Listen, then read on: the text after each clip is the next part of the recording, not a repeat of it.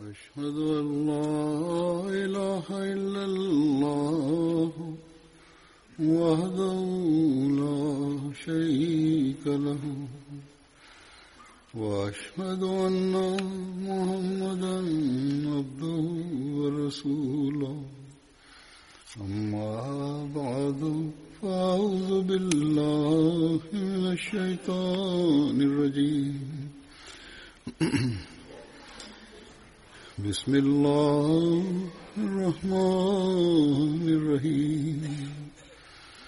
الحمد لله رب العالمين. الرحمن الرحيم. مالك يوم الدين. إياك نعبد وإياك نستعين. اهدنا الصراط المستقيم. صراط الذين أنعمت عليهم. غير المغضوب عليهم ولا الضالين. Bismillahi rahmani rahim halifa mtukufu ayadhahu llahu taala binasul aziz anasema kwamba kuhusiana na madha niliyokuwa anaendelea kueleza kuhusu masahaba wa mtume salallahu alaihi waalihi wasallam walioshiriki pamoja naye katika mapigano ya badhr nitaendelea na madha hii. Na leo kwanza kabisa mimi nitaeleza kuhusu harat yazid bin sabit radiallahu taala anhu aliyekuwa kutoka katika kabila la banu najar na baba yake alikuwa anaitwa sabit bin zahak. Na mama yake alikuwa anaitwa nawar binte malik. Na hadrat yazid alikuwa kaka wa hadrat zaid bin sabit radiallahu taala anhu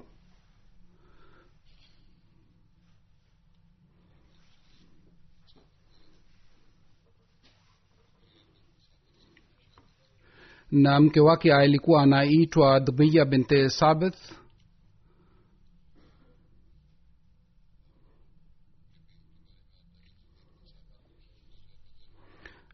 jazid bin sabit aliwahi kushiriki katika badr na ohod jazid bin sabit aliuawa katika hijria kumi na mbili wakati wa abubakar radiataala anhu katika mapigano ya yamama na katika riwaya ingine imeelezwa kwamba katika mapigano ya yamama alijeruhiwa lakini alipokuwa narudi nyumbani njiani alifariki.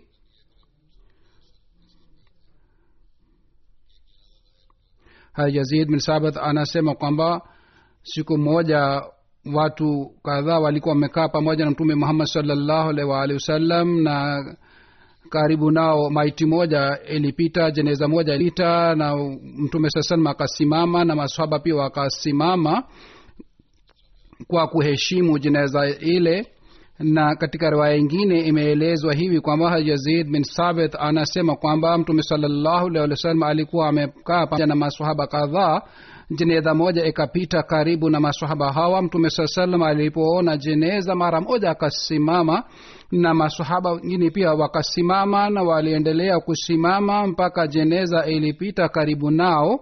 Hayaz anasema kwamba wallahi mimi sioni kwamba mtume salallahu alaihi wasallam alisimama kwa sababu ya madhara yoyote kwa shida yoyote bali mtume saa salam alisimama kwa kuheshimu jeneza ya yule mtu aliye myahudi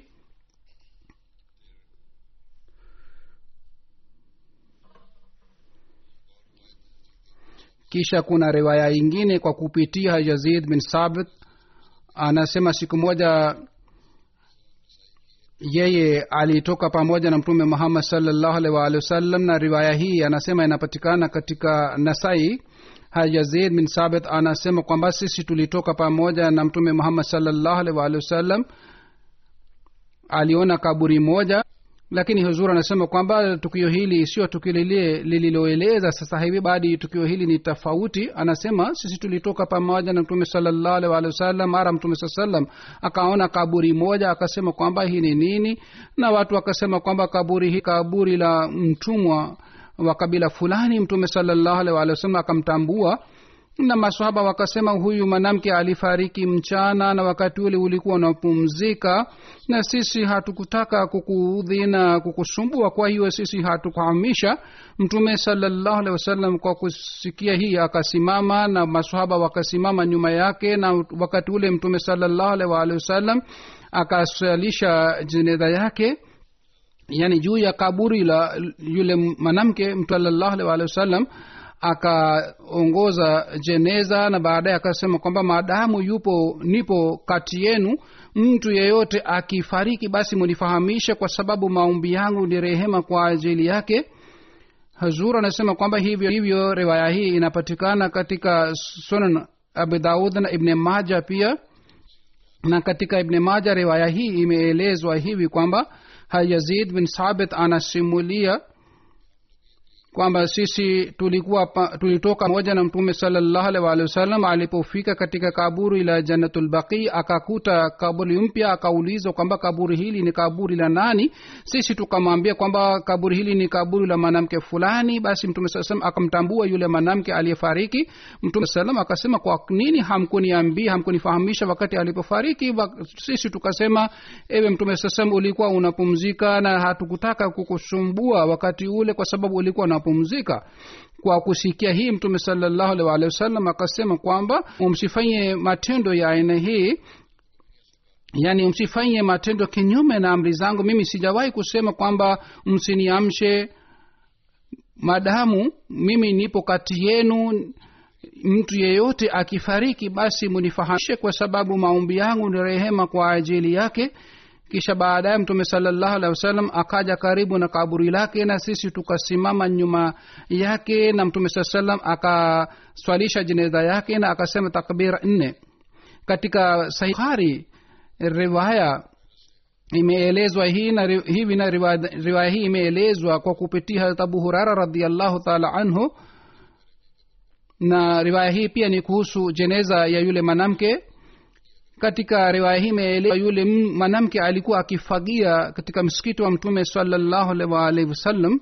Yeye akafariki mtume salallahu wasallam alipokosa yeye haji msikitini siku kadhaa basi akawauliza maswaba kwamba huyu mwanamke yuko wapi? Watu kwamba huyu mwanamke ameshafariki.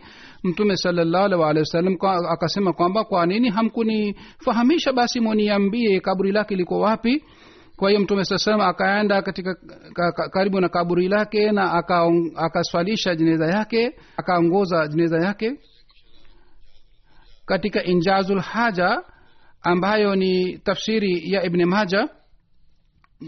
Mfasiri anasema kwamba huyu mwanamke alikuwa meusi na jina lake lilikuwa ibni majin binte mahjan na alikuwa sahaba wa mtume muhammad salllahu alih wa sallam na sahaba mwingine ni hazrat muawiz bin amr bin jumuu na alikuwa kutoka katika familia ya banu jusham. Baba yake alikuwa anaitwa amr bin jumuu na mama yake alikuwa anaitwa hind binti amr. Hazrat muawiz pamoja na ndugu maaz na na jallad alishiriki katika badr na vile vile katika ohod pia.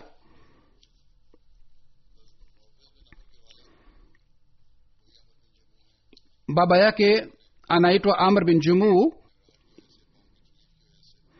na baba yake alikuwa na ulemavu wa aina fulani kwa hivyo watoto wake hawakumruhusu ashiriki katika badr. Na hazuru anasema nimeshawahi kueleza tukio hili sasa mimi nitaeleza kwa muhtari kwamba ilipofika wakati wa mapigano ya amr uh, ya badr wakati ule amr bin jumuu hakuruhusiwa ashiriki lakini wakati wa uhud akawaambia watoto wake kwamba hamkuniruhusu nishiriki katika badr lakini sasa lazima nitashiriki. Lakini watoto wake wakasema kwamba wewe una ulemavu wa mguu na huwezi kushiriki kwa sababu utapata taabu.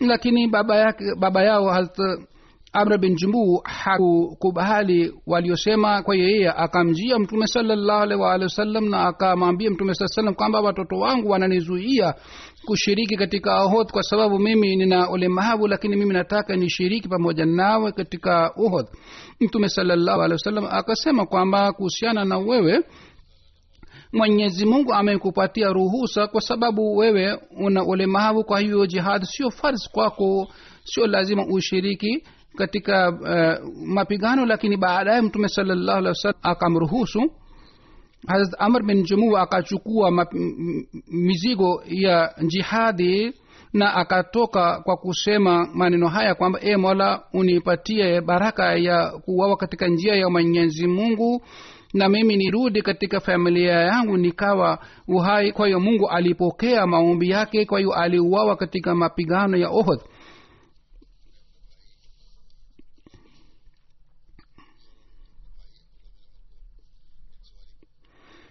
yeye alipouawa basi mke wake hind binti amr alizika yeye na ndugu yake abdullah bin amr katika kaburi moja. Mtume salallahu alaihi waalihi wasallam akasema wallahi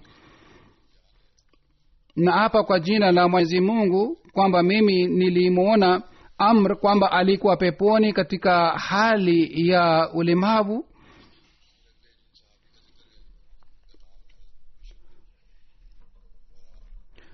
Na sahaba mwingine ambaye nitaeleza kuhusu maisha yake ni hadrat bishar bin bara. Na alikuwa kutoka katika familia ya banu ubaid na katika riwaya ingine imeelezwa alikuwa katika familia banu salama. Kwa hiyo riwaya zote mbili zinapatikana. Baba yake alikuwa bara bin mrur na mama yake alikuwa khawadha binti qais.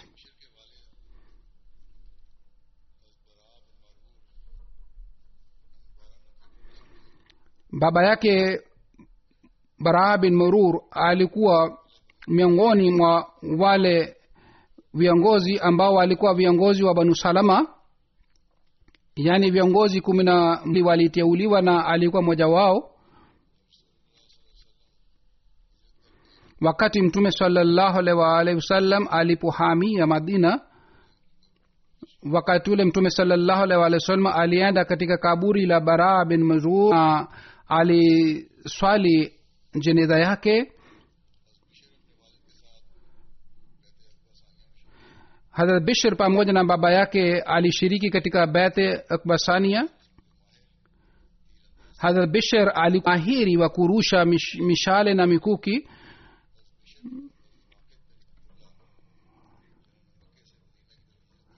Wakati hadrat bishr alipohamia madina mtume salallahu alih walih wa sallam alifanya ndugu katika bishr na wakid. Hadrat bishr alishiriki katika badar ohod khandak hudhabia na khandak alishiriki katika mapigano haya yote pamoja na mtume muhammad salllahu alaihi waalihi wasallam. Abdurahman bin abdullah anasimulia mtume salllahu alaihi waalihi wasallam alisema enyi banu nazala na katika raya ingine imeeleza ewe banu salama nani ni kiongozi wenu? Wakasema jad bin kais ni kiongozi wetu. Mtume salallahu alih wa sallam akasema kwa nini yeye ameteuliwa kuwa kiongozi wakasema kwamba huyu ni mtajiri sana ndiyo maana kwa sababu ya hii sisi tumemfanya kuwa kiongozi wetu. Lakini pamoja na hayo wakasema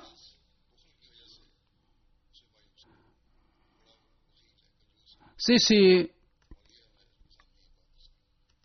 sisi tunaona kwamba yule mtu yule kiongozi wetu ni bahili sana.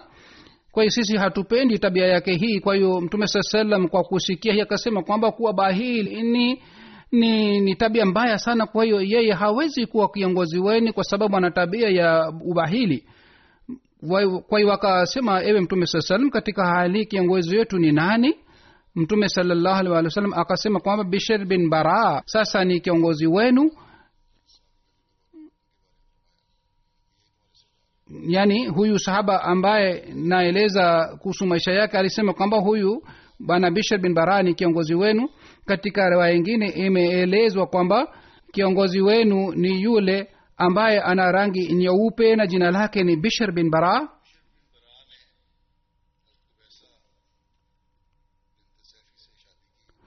Hadrat bishr alipooa alialiwa na binti moja alikuwa anaitwa alia.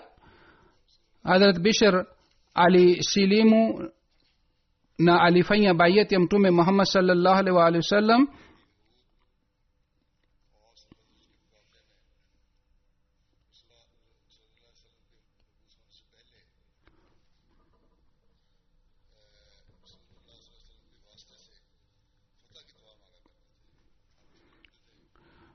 hadrat bishir anasema kwamba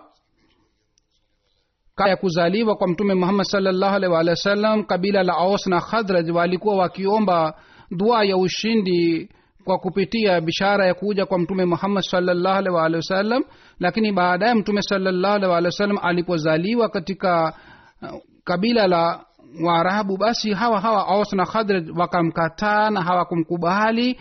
Na hazur anasema kwamba hii ndiyo ni tabia ya mapinzani bishr bin bara na na daud hawa wakawaambia hawa mayahudi kwamba enyi kundi la mayahudi mwogope allah subhanahu wa taala na musilimu kwa sababu zamani mulikuwa mkifanya maombi kwa kumpitia kwa kumpitia bishara ya kuja kwa mtume muhammad salllahu alhi wasallam na mlikuwa mkisema kwamba nabii atakuja na jina lake litakuwa muhammad na kwa saba, na kwa kupitia baraka zake mlikuwa mkifanya dua ya kupata ushindi na wakati ule sisi tulikuwa washirikina lakini nyinyi mlikuwa mkituambia bishara hizi kuhusu bishara hii ya mtume muhammad saa salam na mkiwa mkisema kwamba nabii huyu atazaliwa hivi karibuni atakuja hivi karibuni kwa sababu wakati wake umeshafika. Lakini sisi tulikuwa washirikina lakini mulikuwa mkituambia kuhusu alama zake. Sasa huyu nabii ameshakuja kwa nini hamkubali hampokei salam bin mishkim salam bin mishkim alikuwa katika viongozi wa mayahudi na alikuwa akiangalia hazina ya mayahudi. Alikuwa mume wa yule mwanamke ambaye ambaye alitayarisha chakula kwa ajili ya mtume salallahu alih walih wa sallam na alitia sumu. Kwa hiyo huyu bana akasema kwamba huyu nabii hakuja na bishara ambayo hakuja sawa na bishara ambayo sisi tunajua wala huyu sio yule nabii ambaye kuhusu kwake tuli tuliwaambieni. Yani huyu nabii amekuja kinyume na alama tulizokuwa tunasubiri. Wakati huyu aliposema hii mwenyezi mungu akateremsha aya hii walamma jaahum kitabu min indillahi musaddiqun lima maahum wakanu min qablu yastaftihuna وكانوا من قبل يستفتحون على الذين كفروا فلما جاءهم فلما جاءهم عرفوا كفروا به ولعنة الله الكافرين. ولما جاءهم كتاب من عند الله مصدق لما معهم وكانوا من قبل يستفتحون على الذين كفروا فلما جاءهم ما عرفوا كفر به walanatullahi ala lkafirina yani mungu akateremsha aya hii maana yake ni kwamba wakati walipoletewa kitabu kutoka kwa mwenyezi mungu n- na waliletewa kitabu ambacho kilikuwa kinasadikisha vitabu vilivyokuwa kabla yake na hawa hawa watu walikuwa wakimwomba msaada kutoka kwa mwenyezi mungu lakini baadaye huyu nabii alipokuja ambaye walimtambua lakini baada ya kumtambua wakamkataa basi lana ya mwenyezi mungu ishuke juu ya makafiri. Hadzabair bin awam anasimulia kwamba wakati hali ya, ya mapigano ya ohodh ilipobadilika wakati ule nilijikuta nipo karibu na mtume salallahu alaihi waalihi wasallam wakati wa mapigano ya ohodha wakati tulikuwa tunakosa utulivu na na sisi tulianza kujihisi kujihisi kwamba tuna tumepata usingizi. Na sisi kwa sababu ya kuwa na usingizi tulikosa umakini na ufahamu na nilikuwa nikijihisi kwamba nasikia sauti ya muatam na yeye alikuwa anasema kwamba ikiwa tungepewa nafasi ya uamuzi basi sisi tusinge uma, uwawa hapa. Na mutam alikuwa sahaba aliyeshiriki katika badr na mohod na muatta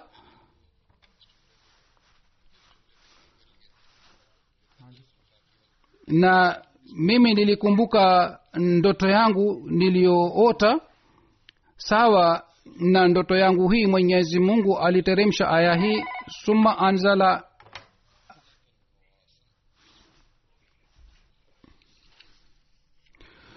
Yaani huzur amesoma aya na tafsiri yake ni hii kwamba wakati mwenyezi mungu alipoteremsha juu yao usingizi kwa ajili ya kuleta utulivu juu yao na wakati ule kundi moja lilikuwa lilikuwa linashinda sababu ya hali ile masahaba walikuwa na wasiwasi wakati ule masahaba walikuwa wanauliza maswali wakati ule mwenyezi mungu anasema kwamba mwenyezi mungu ni mwenye kuamua vizuri. Saba moja anasema kwamba katika siku ya mapigano ya ohodh mimi pamoja na wenzangu kumi na nne nilikuwa pamoja na mtume muhammad salllahu alaihi waalihi wasallam na wakati ule ilikuwa tunasikia usingizi na usingizi ule ulikuja kwa ajili ya kuleta utulivu yaani kwa sababu ya usingizi ule tulikuwa tunapata utulivu. Hakuna hata mmoja ambaye alikuwa amelala kabisa bali tulikuwa tunapata usingizi wa juu juu ili tupate utulivu. Anasema katika hali mimi nikaona kwamba bishar bin baraa bin marur katika mkono wake upanga ulianguka lakini lakini sisi hatukuhisi kwamba upanga umeanguka ilhali mashirikina walikuwa wanatushambulia. Hazur anasema kwamba huenda alifikiri kwamba alifikiria kwamba upanga umeanguka kwa sababu alikuwa na usingizi lakini labda upanga ulikuwa haukuanguka hazur anasema kwamba neno hili nuas lililotumika katika aya hii halifa mtukufu wanne ameeleza tafsiri yake vizuri.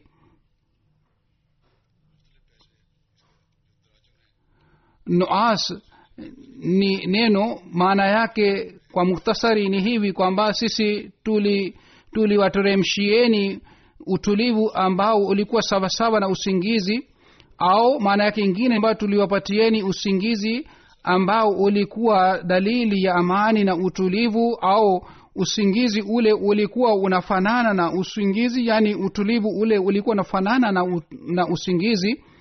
Na wakati mtu anapopata kidogo usingizi na hali hii inaitwa nuas na hali hii inakuwa katikati ya usingi kali na vile vile uh, katika hali ya usingizi na hali ambayo inakuwa wakati mtu anakuwa na macho yani halali kabisa bali anapata usingizi kidogo na mtu akiendelea kubaki katika hali hii basi ana, anapata usingizi kamili. Lakini kabla ya kufika hali hii mtu anakuwa na hali ya usingizi wakati ule ye anakuwa katikati ya usingizi na katika hali ya, ya macho.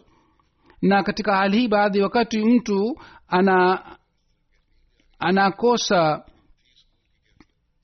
mtu anakosa uh, umakini na kwa sababu ya hii yeye anaghafilika kuhusu vifaa vyake huenda katika hali hii upanga ulianguka katika mkono wake. Lakini kwa yoyote huzuri anasema kwamba hii ni dhahiri kwamba mtu mara moja ana anaona kwamba yeye alipata usingizi kidogo lakini mara anachukua tahadhari.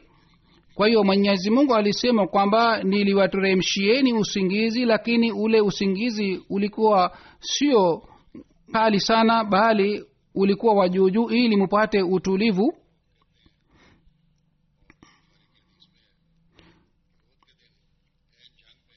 Katika riwaya ya bukhari imeelezwa kwamba katika ohod tulipata usingizi na katika hali hii tulikuwa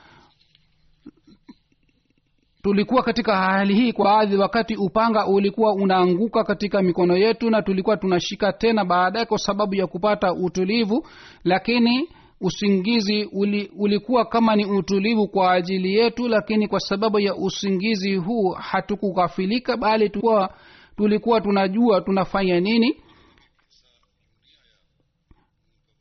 Hatukupata usingizi kwa muda mrefu bali hali hii ilikuwa kwa ajili ya muda mfepu, muda mfupi katika tirmzi kwa kupitia abu talha. Riwaya imeelezwa kwamba siku ya ohodh niliwaona wote walikuwa wanapata usingizi na kwa sababu walipata usingizi huu kwa sababu walikuwa wanakesha usiku na kwa sababu ya kukesha walipata usingizi huu na kila mmoja nilishuhudia kwamba alikuwa katika hali hii ya usingizi. Na hali hii inapatikana baadhi wakati wakati mtu anapochoka sana anapata usingizi wa hali ya aina hazur anasema kwamba halifa mtukufu wa nne ameandika kwamba wale masaba wote waliokuwa pamoja na mtume muhammad salllahu wasallam walikuwa wanapigana na makafiri. Hawa masaba wote walipata kitu fulani kutoka mbinguni na kwa sababu ya hii walipata usingizi na wa, kitu kile kiliwafunika maswaba wote ili ili wapate nguvu zaidi i, wapate nguvu zaidi na kwa sababu ya hii waweze kupigana na makafiri vizuri hazur anasema kwamba kwa yoyote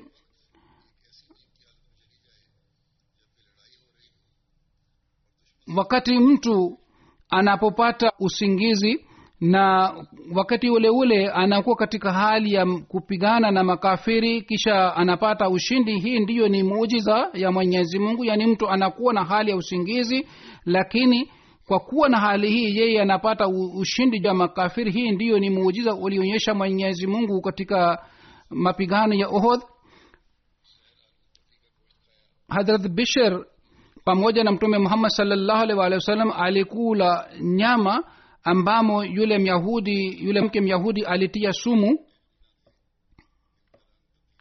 Na hadrat bishir kwa sababu ya kula nyama ya nyama ya sumu rangi yake ilibadilika sana na aliendelea kubaki katika hali hii mwaka mzima na alikuwa alikosa nguvu kwa sababu ya hii. Baadaye alifariki.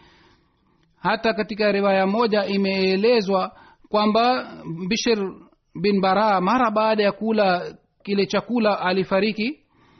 Hadha bishir bin bara alipofariki wakati yule mama yake alihuzunika sana na yeye yani mama yake akamjia mtume salallahu alaihi waalihi wasallam na akasema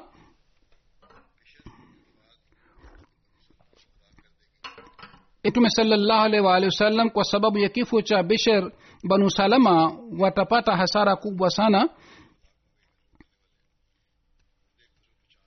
Je huko peponi wafu wanaweza kutambu,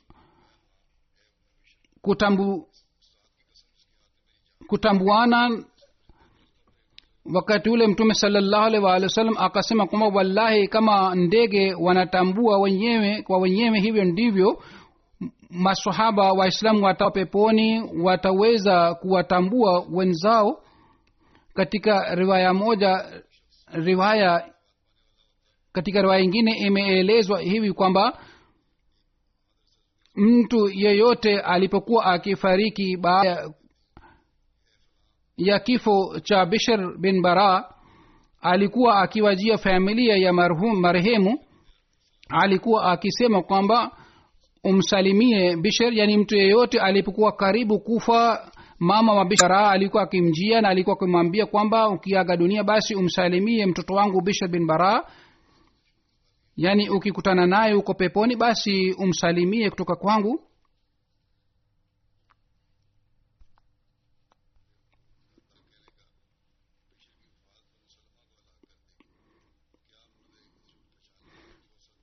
hazur anasema kwamba mama yake mama yake aliposema maneno haya kwamba kwa sababu ya kifo cha bishir bin bara banu salama watapata hasa kubwa sana. Haya ni maneno walikuwa wakisema. Mradi wake ni kwamba sisi tumehuzunika sana kwa sababu ya kifo chake na hivyo ndivyo aliposema kwamba je m, watu wa peponi watapata nafasi ya kusalimiana? Hii pia ni desturi walikuwa wakionayo walikuwa waki,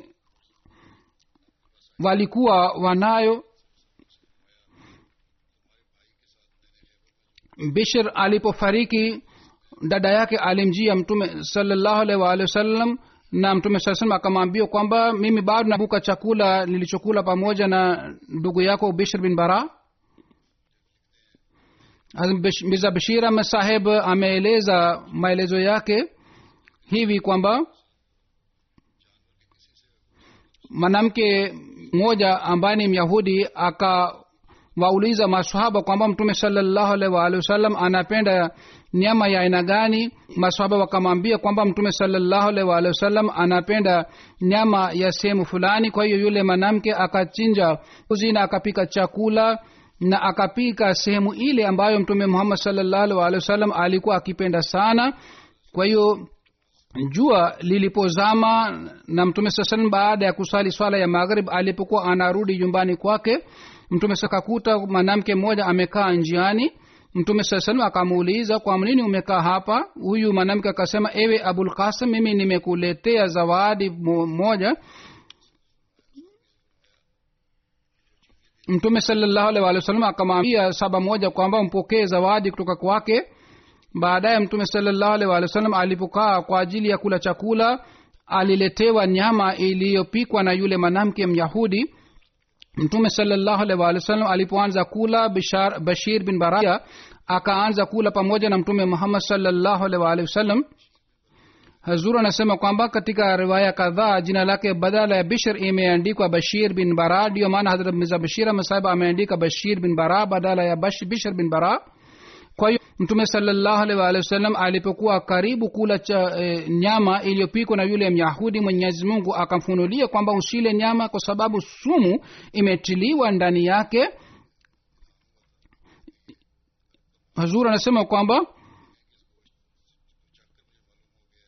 sio maana mtume alaihi alipata ufunuo bali mtume saa salam alipoonja kidogo nyama akasema kwamba kwa sababu ya on, kuonja nyama nilijua kwamba nimegundua kwamba ndani yake sumu imetiliwa itiliwa. Mara alipojua kwamba sumu imetiliwa ndani yake mtume salallahu alaihi wa sallam hakula lakini bashir bin bara akala chakula. Hadra muslima raziallah taala anhu katika tafsiri yake katika tafsiri ya tukio hili hadrat muslemaud raziallah taala anhu anasema kwamba katika aya ya qurani tukufu mwenyezi mungu amesema kuhusu musa alahi salatu wassalam kwamba kwamba ukuta ulikuwa karibu kuanguka. Hii ndiyo ni maana yake kwamba mtume salallahu waalihi wasallam alipoonja tu kidogo akaigundua kwamba ndani yake sumu imetiliwa. Kwa hiyo mtume sasema aliposema kwamba sumu imetiliwa ndani yake hadrat bishar bin baraa anasema kwamba mimi pia nimegundua kwamba na sumu ndani yake na anasema kwamba nili bishar bin bara anasema mimi pia niligundua kwamba sumu imetiliwa ndani yake.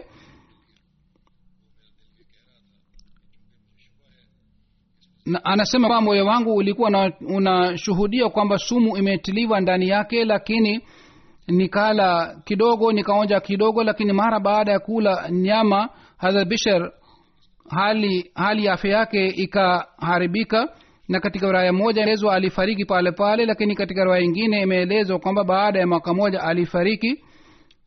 Mtume salallahu alaihi waalihi wasallam alipogundua kwamba kuna sumu ndani yake yeye akaweka nyama nda, nyama ile chakula kile mbele ya umbwa na baada ya kula chakula yule umbwa akafa.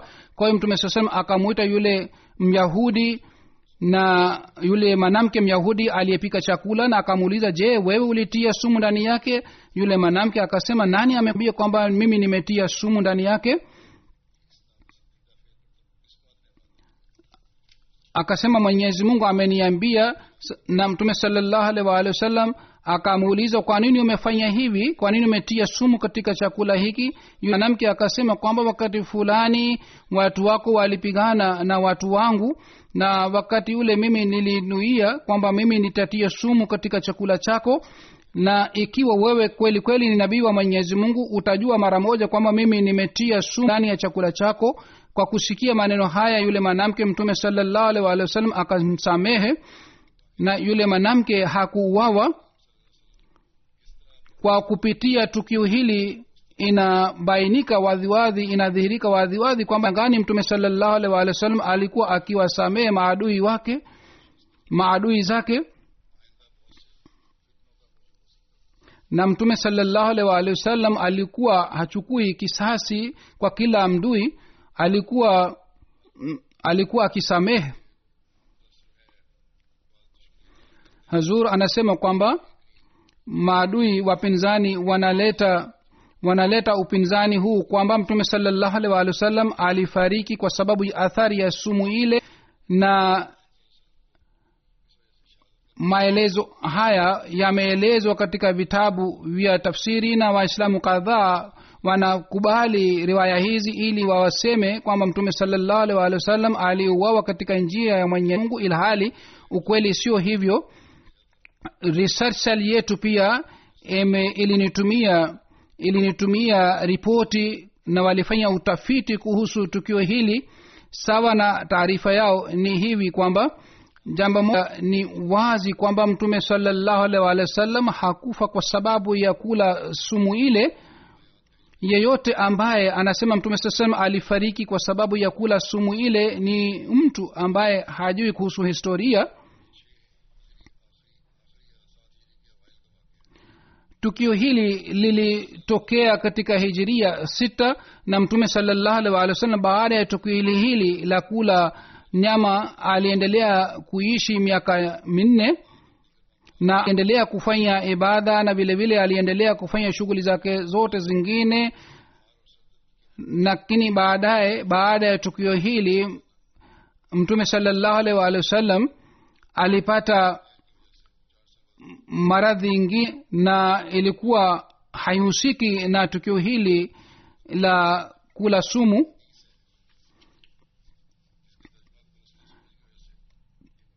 Na watu wengine ambao wanachukua maana hii kwamba mtume salallahu alaihi waalihi wasallam alifariki kwa sababu ya kula sumu wao wanachukua maana kutoka katika hadithi moja inayopatikana ndani ya bukhari na wao hawakuelewa maana yake vizuri na hadithi ile ni kwamba aisha radiallah taala anha anasimulia kwamba mtume salallahu wasallam aliwahi kusema kwamba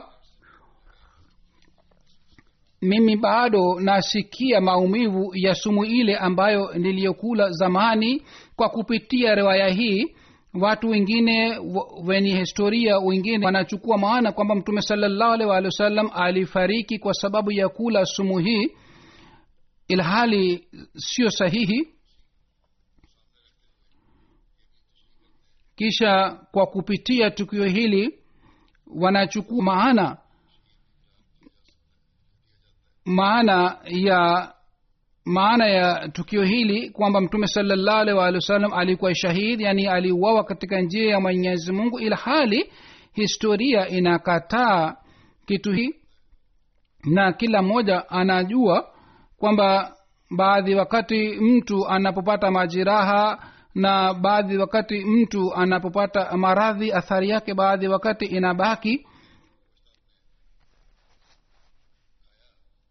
wakati mtume salallahu alaihi waalihi wasallam alipoonja kidogo chakula hiki au nyama hii yenye sumu mtume salallahu alaihi waalihi wasallam hakumeza hata kama alikuwa amemeza nyama ile ambamo ndani yake ilikuwa sumu lakini baadaye mtume salallahu alaihi aliendelea kufanya shughuli zake zote bila kuwa na na tabu yoyote. Jambo hili linathibitisha, kwamba mtume salallahu alaihi hakufariki kwa sababu ya tukio hili. Lakini hazuru anasema baadhi wakati mtu kwa sababu ya maradhi ya aina mbalimbali mtu anapata athari na mtume salallahu alaihi waalihi wasallam kwa sababu kula nyama hii alipata majiraha fulani mm, kinywani mwake na baadhi wakati alikuwa akisikia maumivu kwa sababu ya kula chakula. Ilhali mtume salallahu alaihi waalihi wasallam hakufaki kwa sababu ya hii.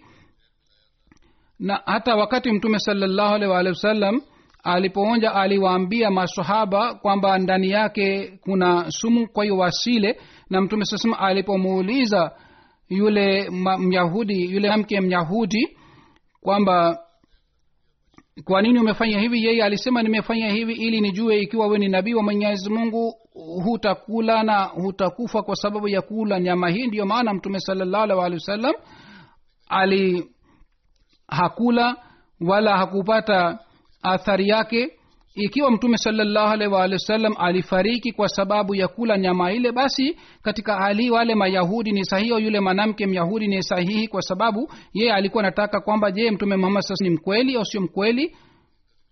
Hazur anasema kwamba sasa mimi nitaeleza kuhusu marehemu marehemu wawili ambao wamefariki nitasalisha jeneza yao baadaye na jeneza ya kwanza ni bwana nasira masahib. Tarehe ishirina moja novembar elfu mbili na kumi na tisa amefariki katika umri wa miaka sitini na tisa. Katika familia yake jumuiya iliingia kupitia babu yake jamaldin sahib. Alikuwa mwenyeji wa malsia kijiji kitwacho malsia babu yake katika mwaka elfu moja mia tisa na saba alifanya bayet kwa kupitia barua. Na baadaye alikuja kushiriki jalsa salana kwa mkono wa hadha khalifa wa kwanza. Baadaye alifanya bayet tena.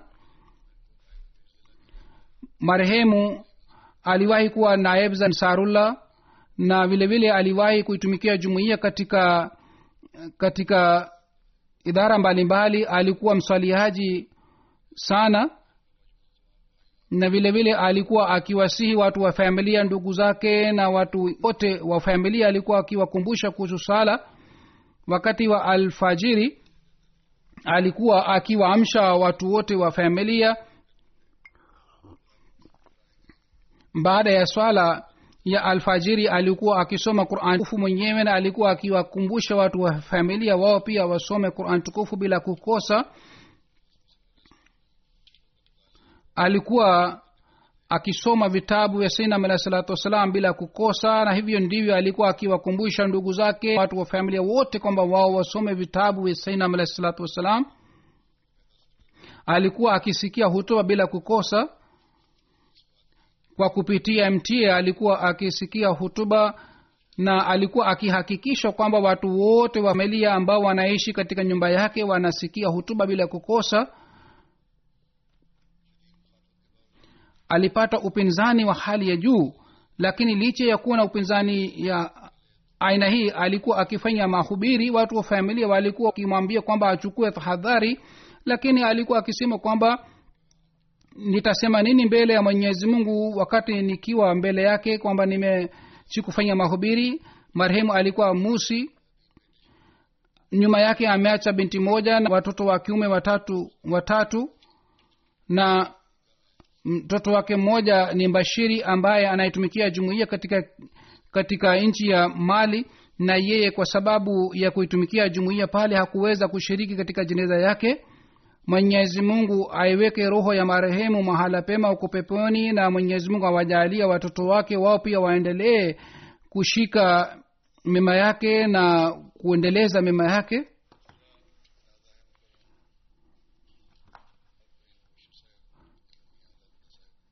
Na jeneza ya pili ni bana taul karim saheb. Alikuwa mtoto wa aladhita saheb ambaye amefariki tarehe kumi na tatu wa november katika umri wa miaka sabini na tatu. Ina lillahi lahi rajiun. Na jumuiya ilipatikana katika familia yake kwa kupitia baba yake bana aladhita ambaye katika mwaka elfu moja mia tisa thelathini na nne alifanya bayat katika mkono wa muslim maud radiallah taala anhu. Na baada ya kufanya bayat aliishi maisha ya wakfu alikuwa akifanya mahubiri sana aliwaingiza watu wengi sana katika jamaat na yeye alitumikia jumuiya kwa kuwa na roho ya kujitolea kuwa uh, roho ya wakfu.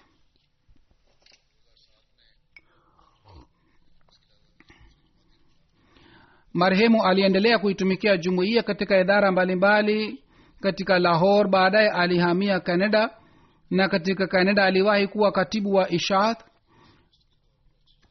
alipata maradhi na kwa sababu hii alipata aliweka oxygen kila wakati na yeye alikuwa akienda miskitini katika hali hii kwa ajili ya kusali swala kwa jamaa. Alikuwa ameimarika katika jamaat na alikuwa akipenda sana uhalifa na alikuwa mtu mwenye akili sana na alikuwa mwenye moyo safi kabisa. Watu wote wa familia yake wanasema kwamba marehemu alijenga muungano mzuri nami na alijenga urafiki mzuri nami. Na yeye marehemu hakuleta malalamiko ya aina yoyote. Marehemu alikuwa musi ameacha nyuma yake mke na mabinti wawili na watoto wa kiume wawili. Mtoto wake moja taalmanan saheb ni, ni, ni mbashiri ambaye naib nazir katika ofisi ya anjuman. Na mtoto wake pia anayetumikia jumuiya na mjukuu wake mmoja anasoma jamia ahmadia katika canada. Na huyu alikuwa kaka wa abdul karim kutsi saheb amshairi katika jumuiya mwenyezi mungu amrehemu sana. Mungu apandishe madaraja yake na mwenyezi mungu awajalie watoto wake kwamba wao waendelee na mema yake na mwenyezi mungu